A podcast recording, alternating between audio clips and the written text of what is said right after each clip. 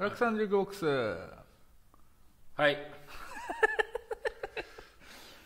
なんかねいやあれなんですよこの間ほら配信やったんですけどやりましたね2日前2日前に配信やってそれそのままポッドキャスト上げようと思ったんだけど、まあ、ちょっとテクニカルな不備があったっていうこととあれだね配信しちゃってるとなんかほら話散漫にならない。そんなことない。まあちょっとなんか意識してええかっこしいになっちゃうのかもしれないですね。そうなんだよ。なんかそういうことでもないなと思ってちょっともともとそうであったようにそうですね。このちょっと3密空間に心の内側に話しかけるようなポッドキャストを目指してそうだな。あの唐揚げ弁当をおごっていただいたんでこの前に今収録前にとても今気分よくよろしくお願いし2ます。度目の収録を、はい。ありがとうございます。よろしくお願いします。小熊さんです。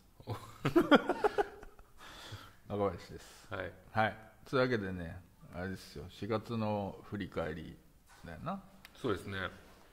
どう？でももうほらなんかさこうゴールデンウィークちょっと開けちゃったんであのーなんつうの？なんか開けちゃったらさもう突然もうもうよくねみたいな感じ出てきてるよな。まあ完全街には人が増えてきていますよね、いいのこれ。まあ、音楽業界だけ見てると全くそんな感じはしないですけどね。そうなの、えそれどういう意味？あのもうだってやっぱ何ですかライブ始めて OK とかそういうわけじゃないじゃないですか全然。何も別に問題解決したわけじゃないんで。うーんつってでもこれ始めちゃうやついるよね。まあそうですね。てかはなんでこれでダメなのって感じしますしね。もはや。別にちょっと間隔空いてれば ライブもやっちゃっていいんじゃんって感じ。出てきちゃうよねこれね、まあ路上とかでやり始める人出てきそうですよね。あそれは間違いないね、うん。そうだな。そうなんだよだからさ。なんかよくわかんない。これなんなんなんだったわけみたいな感じするよね。まあしますね。いやなんかほら作家のさいフランスの作家のほらウェルベックって人がさあなんかコメント発表したのかなんか文章出したのか知らないけどさ、あのコロナウイルスによって何も変わりはしないっていうようなことを言ってて、むしろ悪くなるんだって言ってたけど、そんな感じすんな。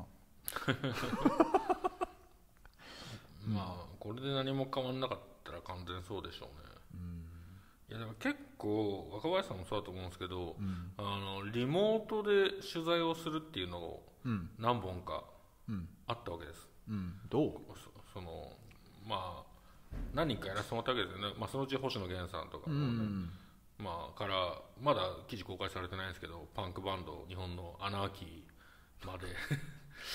すごい何組かやらせてもらったんですけどまあやっぱりあのライターの人とか話聞くと、あのやっぱ会って取材するのとは全然違うねちょっと難しいねみたいな。それ何が難しいんだろうな？なんか間の取り方とかあとあのズーム飲み会とかでも言われてますけどあの誰が次話したらいいのかがよく分かんないと、うん。ああいう配信のやり方でやると、まあ、ただ僕が心の中で思ったのはもう今後撮影ないなら全部これでよくね。っ て正直ちょっと。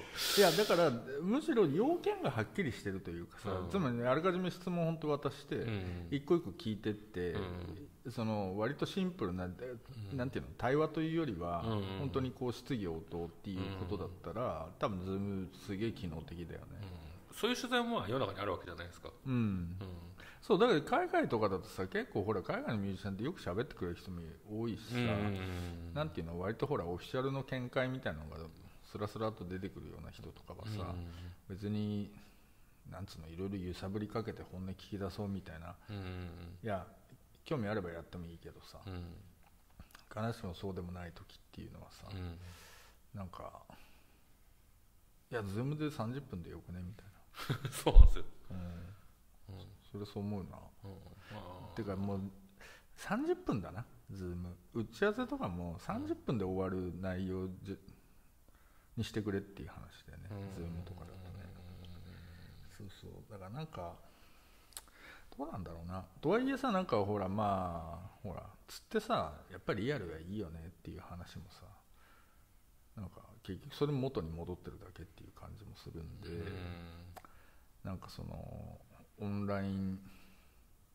えだからほらこの間の流れで言うとさまあこれ前も話したけどさやっぱりオンラインにどんどんどんどんほら音楽が移行してさ、まあ、この25年30年ぐらいでその中でその、まあ、要するに産業の構造が変わっちゃってミュージシャン食えなくなってとかっていうようなことがあったりした中でそうですねそのまあ、もちろんオンライン空間がもうちょっと健全にちゃんとマネタイズできるようになってったっていう経緯もあるけど、うん。まあ、一方でそのライライブやっぱりやるな体験がよくねみたいな話でさ、あのまあ、ライブとかフェスみたいなものがこうんう見直されうん。て、うん。まあ、収入源としてもある種安定だなみたいなことになってたわけだけどでここでもなんか前に話したけどとはいえなんかフェス自体もさ、うん。なんかある種のつうの飽和状態になってたわけじゃない、なのでつってなんかほらそのサイクルをさもう一回やっただけっていうふうになるのもあんまり意味ないっていうかさ、まあ結局オンラインになったけどやっぱりやるいいよねみたいなことってさ、別にあれなのでなんていうの？まあでほらこの間うんうん今ちょうど俺もさなんかブルックリン・ビーガンってメディアのサイト開いてんだけど、まあ、結構ちゃんとさ今日のライブストリームで誰が出るよとかっていうのとかをさ、やったりしてるわけですよ。はでちょっと待って今日のを見るとさ誰だ？意外と豪華だよ。き今日はちなみに5月8日？9日いじゃあ8日ですね。8日でしょ？Today's Live Stream すごい。アークティック・モンキーズデビッド・バーンすごい。ロビン。おすごい。イエイジ。おすごい。プッシー・ライオット。おプシラよと アンド・モアって書いてあるけど。すげえな。みんなやってんね。が家かどっかでなんかするってことですか？わかんない。すごいですあねジェニー・ベスがあサベイズのサベージズのジェニー・ベスが自分の新しい本の朗読をやるってこれ良さそうだあいいですね。あの人そういう人ですからね。ね。ねちょっと待ってあと何がある？マイリー・サイラスがインスタで何かやる。マイリー・サイラスずっとやってますもんね。あそう。確かに。えーっとアークティック・モンキーズはなんかあ2014年のライブショーを broadcast する。ああでもライブの配信もねお蔵出し増えてますよね。あやっぱそうか。ストーンズメタリカレディオヘッドあ本当？ビーズみんなやってますね。チャーリー XCX はい。 self isolation Instagram live stream。俺チャーリー XCX のインスタ一回見たな。チャーリーはあれですよね。今隔離中に決まったからよっしゃアルバム作るぜこれをテーマにってやってるみたいですよね。なるほどなるほど。絶賛。すごいな。クリスティーンザ・クイーンズもやるよ。うん。おあとリナ・サワヤマもやるよ。これでもこれ聞いてる人たちにはもうどうでもいい情報ですけど。どうでもいい情報なんだけ どみんなやってるぞっていう話ですよ。どもう終わった終わってんじゃんって終わってる終わってる。おすごい。クレイグ・ウェドレンブレイク・ミルズああブレイク・ミルズの新作がとてもいいですってマジで？ピッチフォークに書いてありました。いや良さそう。っていうかブレイク・ミルズだってこれあれだもん。ピッチフォークのインスタグラムでやるああもうグルですね。クールだな。イェジもやります。今日。あつって5月8日です。すすごいなしかし。本当にみんなやってるんだね。どうなのこれ。いやそれでさほらおうアニー・ディ・フランコとかディプロとかさすげえそんなのやってんだ。ロバート・フリップやるよ。おお。ミュージック・フォー・クワイエット・モーメントシリーズルーファス・ウェインライトニック・ケーブこれでもやっぱりさこうやってちゃんと見ると楽しいは楽しいか。どうどう？でもぶっちゃけその難しいのは、うん。まあ、まず見切れない問題はまあ当然あるでしょうけど、うん。それは置いといたとして、うん。やっぱまあライブ配信に関しては、うん。もうありがとうございますじゃないですかあの音源とか。あの昔のライブ音源とか映像に関してはもう何も言うことなしでこの機会にがっつり見させていただきますって終了だと思うんですけど、うん。その家で何か撮るとかリモートでみんなで何かやるとかってそれ今も新しいからあのこっちも面白いしなんとなく共感できる部分もあると思うんですけどじゃあそれちょっと取っ払ってみた時に果たしてどうなんだろうか問題っていうのがきっとあるんじゃないですかね。飽きてくるよね。なんか。うんだからそれあれだろ？この間のほらガガガガ先輩のさ、あのワン。ワワンワールドトゥゲザートホーム。そんな嫌そうに言うんだよ。すげえ覚えてるなと思って。そう。でほらそれに関して言うと大熊先生はちょっといまいちだったなって言ってたじいやだから本ちゃんになってからのその出てきた人たちがみんなあの割と暗めの弾き語りばっかりで、世界の終わりみてえだなって葬式みたいだなってやや思わなくもなかったゃんまあまあ実際でもさお前そういうこと言うなよ。一応ほらあの亡くなってった人を悼むっていうのもあるんだから。追悼のあれも。まあわかんないけどな。てかでそれはさほらあれなんだよね。そのなんつうの？制約があるもんな。うん。つまり家でやれることってさ。そうそうそうそうそうそうそうな。だからそのどうしても弾き語りっぽくなっちゃうもんなんだなって。あのみんなあのやっぱ有名ミュージシャン、特にあのメイン時間帯に出た人有名ミュージシャンばっかなんでみんな家住んでてそういう意味では見栄えもよく、で録音環境もよく、さすがですねって感じだったんですけど、うん。まあ 音楽って他にも表現手段なかったっけってうん。思わなくもなかったんですけどあれよ見ました？何を？あれあのガガのやつ。いやほとんど見てないんだけど終わった後にまあいくつかねちょいちょいね。だからまほらだからなるほどエディ・ベッダーねとかさ、まああとだからビリー・アイリッシュビリー・アイリッシュね。ねサニーね。サニーね。あれはまあ良かったですよね。うん。選曲良かったなあれね、うんとかまああとテイラー・スウィフトテイラー・スウィフトに泣いたみたいな感じの、海外とかだとすげえいっぱい、ツイッターとかで流れてきたからさ、なんかそうなのと思った。途中で止めちゃったけど。YouTube で。見てたけど。そうそう。だなんだろうな。リモートであの時前も言いましたけどリモートでライブをやったストーンズが新鮮に見えるほど、もうみんな一人弾き語りみたいな。まあそうだね。そうだね。ちょっとこれがずっと続くとちょっとマジ辛いなってそうな。思ってたんですけど。うん。なんだよ。でもなんかあれですよね。それ以降とかにいろいろ見てるとなんか意外と面白い取り組みがいっぱいあるんだなって話をしませんでしたっけ？うん。だからそうそう。だからなんだまあトラビス・スコットが、ほらフォートナイトをねゲームゲームの中でライブやるみたいなこととか、まああれは早いなああいう動きがな。めちゃめちゃ早いですね。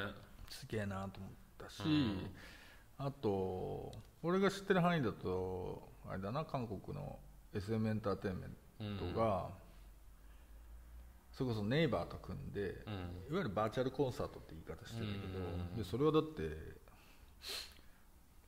普段より収益が良かったって言ってたよ。だからチケット制でうん。えーっといくらだったっけな？忘れちゃったけど7万5千人ぐらいが見てたっていううん。見てたっていうかチケット買ったって言ってたから2億ぐらいの収入だっつってたよ。それ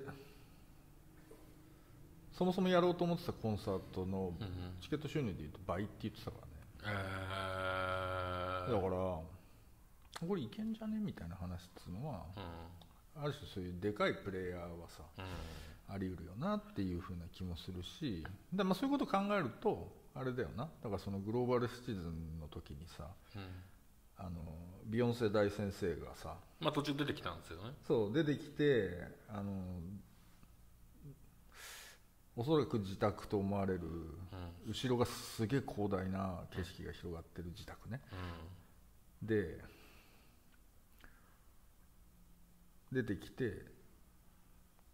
喋ってたよね。うん。まあ励ましのメッセージ、ね、そうそうそうそう。だからなんかほら要するにあビヨンセは歌わないのねっていうのは思ったな、そうだビヨンセは多分誘われたんだろうけど出なかったんだろうなっていう。そうそうそうそうそう、うん。でそこはさやっぱりちょっとさすがだなと思っちゃったな、あのーなんていうの？ポイントの稼ぎどころがここじゃないっていう見切りでしょ、うん。ある意味。でまあおそらくだけど、まあ、そのトラビス・スコットみたいな形で、まあなんていうの？オンライン空間の中でなんか新しい表現っていうかなんかそういうものを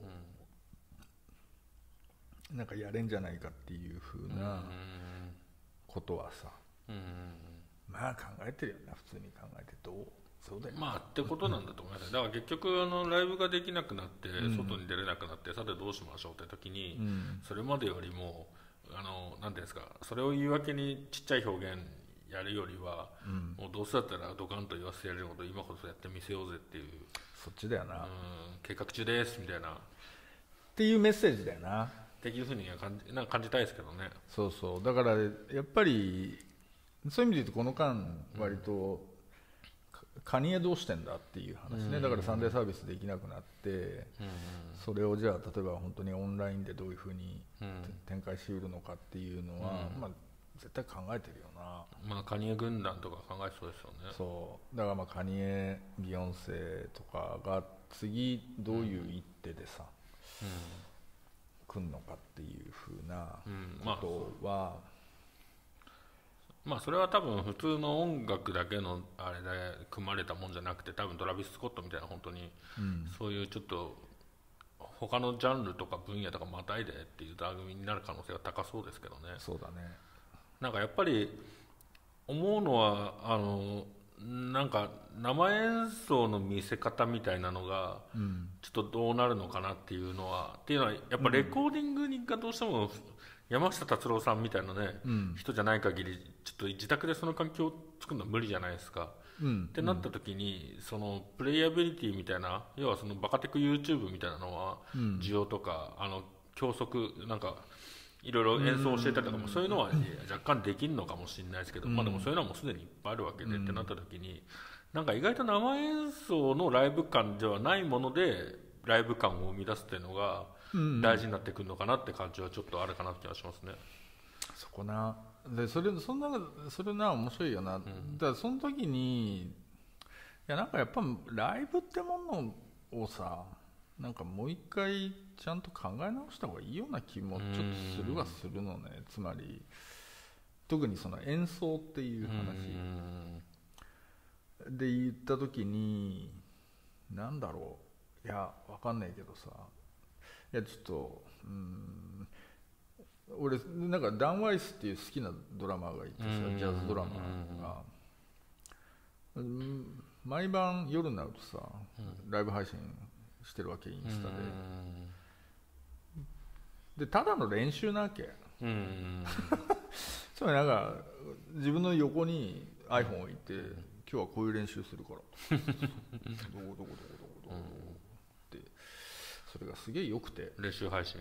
練習配信いいなみたいな。だからそれなんいやほら結局コンサートっていうものもさ、一種のなんていうの？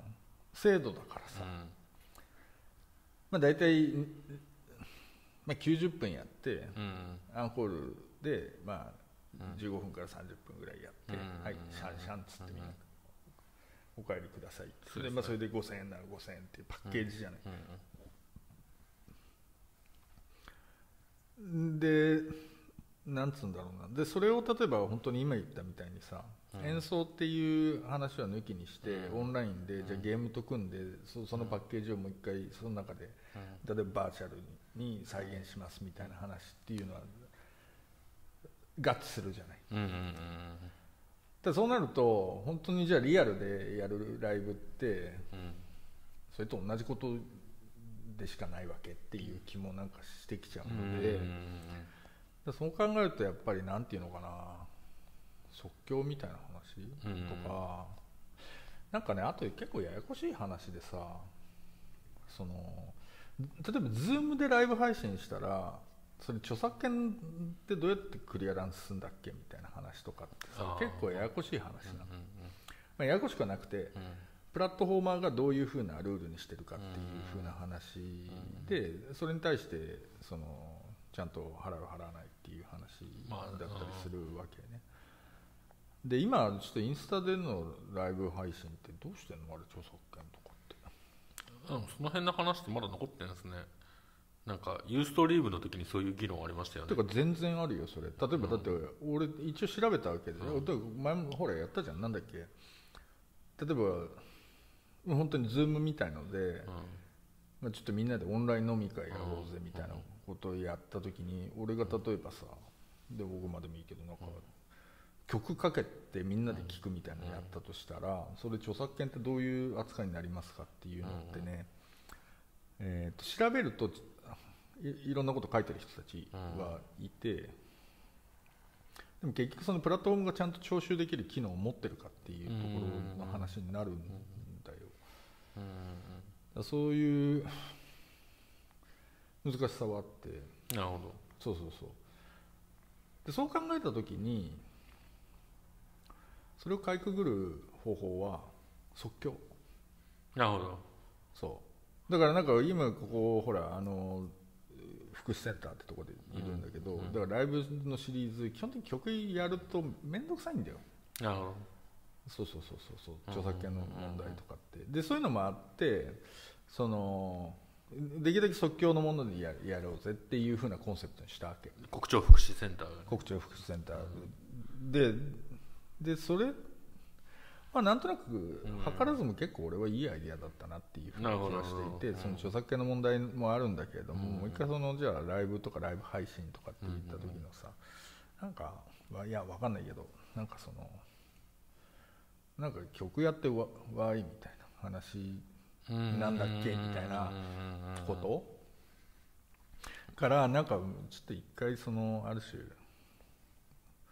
解放が必要なんじゃないのかなあっていうそれはような気がする。すげえそうかもしれないです。やっぱあのいざ1ヶ月ぐらい、まあ、コロナやっても1ヶ月がもっと経ってますけど、まあ、音楽に関して言うとやっぱりそういう時に音楽を止めるなとか春はまた必ず来るみたいなとかやっぱそういう言説あいいんですけど全然いいし応援するんですけど、やっぱとかあとはやっぱちょっと「We Are the World」的世界に行くか、あのー文化祭乗りのみんな頑張ろう世界に行くか、なんであんたも頑張らないのみたいな世界に行くかのどれかになりがちじゃないですか、でも別に音楽それだけじゃないよねっていうそうなんだよ。だからさなんで音楽でみんなつながろうみたいな話とか音楽とそんなにつながるってかまあいいやその話をこの間ライブ配信でして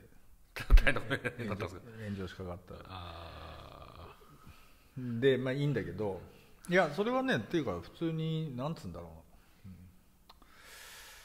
う。うん、うん。まあいいけどさ、ていうかだからそれほら、まあ、ここの要するにブラックさんジュークボックス的に言うと再三テーマとして上がってるのは要するにアルバムっていうもののある種の意味性の崩壊みたいなことと、だから要するにシングル曲みたいなシシステムな、でとかみんなでシンガロングできるみたいなことってさ、ね、それそれがなんとなく価値なのは分かるんだけどいやてかそれ以外の音楽の価値ってそろそろ開発しねえかっていうふうな、てか開発されてってるような気もするんだけど、っ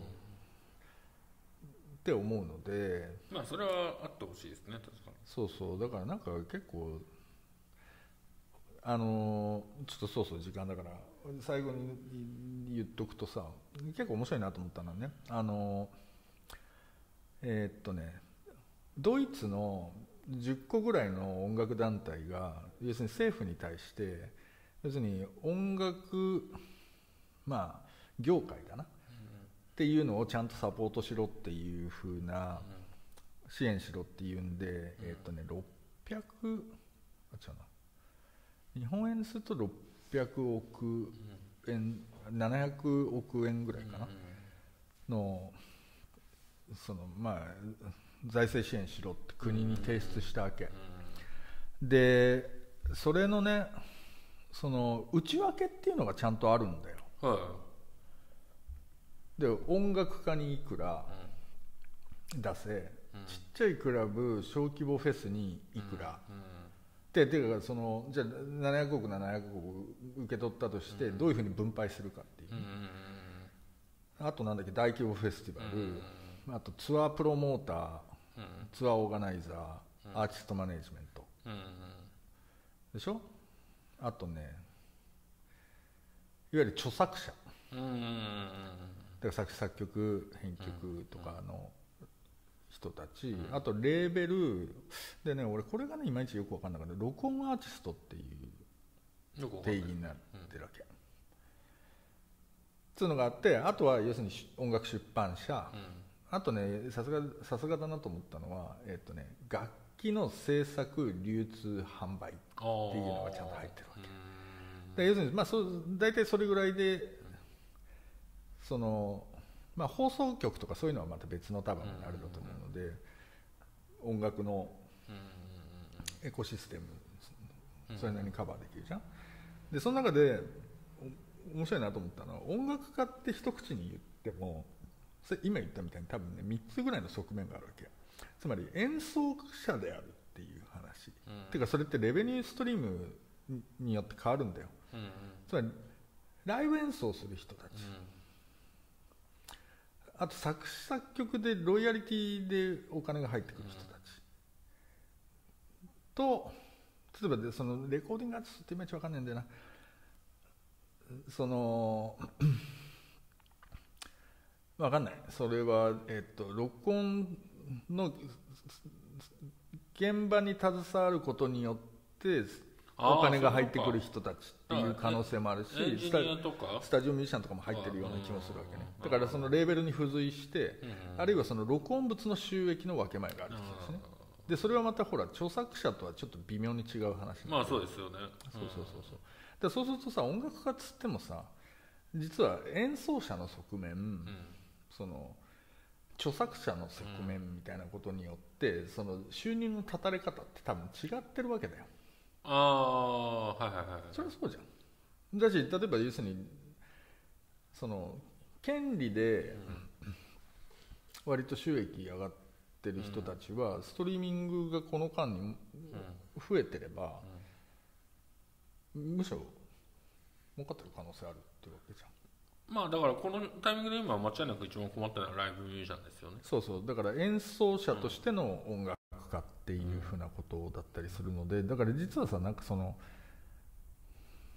なんだろうね。演奏者としての音楽家っていうのは何なんじゃっていう話とさっきの話はつながってんだよ多分。そうかもしれない。だからそのライブっていうものの価値みたいなものっていうのと演奏者としての音楽家っていうのってさだからいい曲書く音人としての音楽家っていうのはさ、うん、なんつうの？そのシングルとかをちゃんと作るっていうところでお金上がってるわけだから、うん、まあ、それそこはそこの価値提供は変わんないんだけど、ライブ、まあ、もしくはそのレコーディングアーティストっていうところの価値設定っていうのは、うん、まあ、特にライブ演奏パフォーマーだな。パフォーマンスとしての音楽っていうのって、うん、でオンラインで別にさなんかフォートナインとかっつってさわーとかってやれたらさ。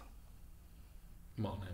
別にそれでいいじゃんみたいな話になった時に今言ったみたいにさ、うん。なんかいいドラム叩くんだよなみたいなやつらって、なんかどうどうどういうふうに価値提供価値提案するんだっけみたいな話っていうのはもしかしたらあるかもなっていう。結構難しい話だと思いますけどね。なんか、まあ、バカテク自慢みたいなの最近どうなのみたいなのがここ10年あったと思うんですけど、うん、なんかそっちに帰らないとどう見せ方がそういう見せ方でいいんだっけみたいな話もあるでしょうしだからその辺もアップデートされた方がいいのかなっていう。そうそうそう。だから逆に言うとさ例えば本当に音楽のなんかほら即興性みたいなことを楽しむみたいなことってさ、うん、っていうか音源と違うことをやってるせめてね、うん、音源と違うことをやってるっていうことを、なんかより楽しめるようなこれリスナー側のさある種のまあリテラシーの問題でもありますけどね。でしょ？だからそれがなんかちゃんと開発されてってんのかっていう疑念もあるよな、うん。まあ余計なさかそれは。いや結構大事な話ですけどね。そうだよな。うん。音楽を止めるなじゃねえよマジでって感じですよ。じゃあだだそうなんで、ははいい。とりあえずじゃあ一回。はい。すいませんお疲れ様でした。はいありがとうございます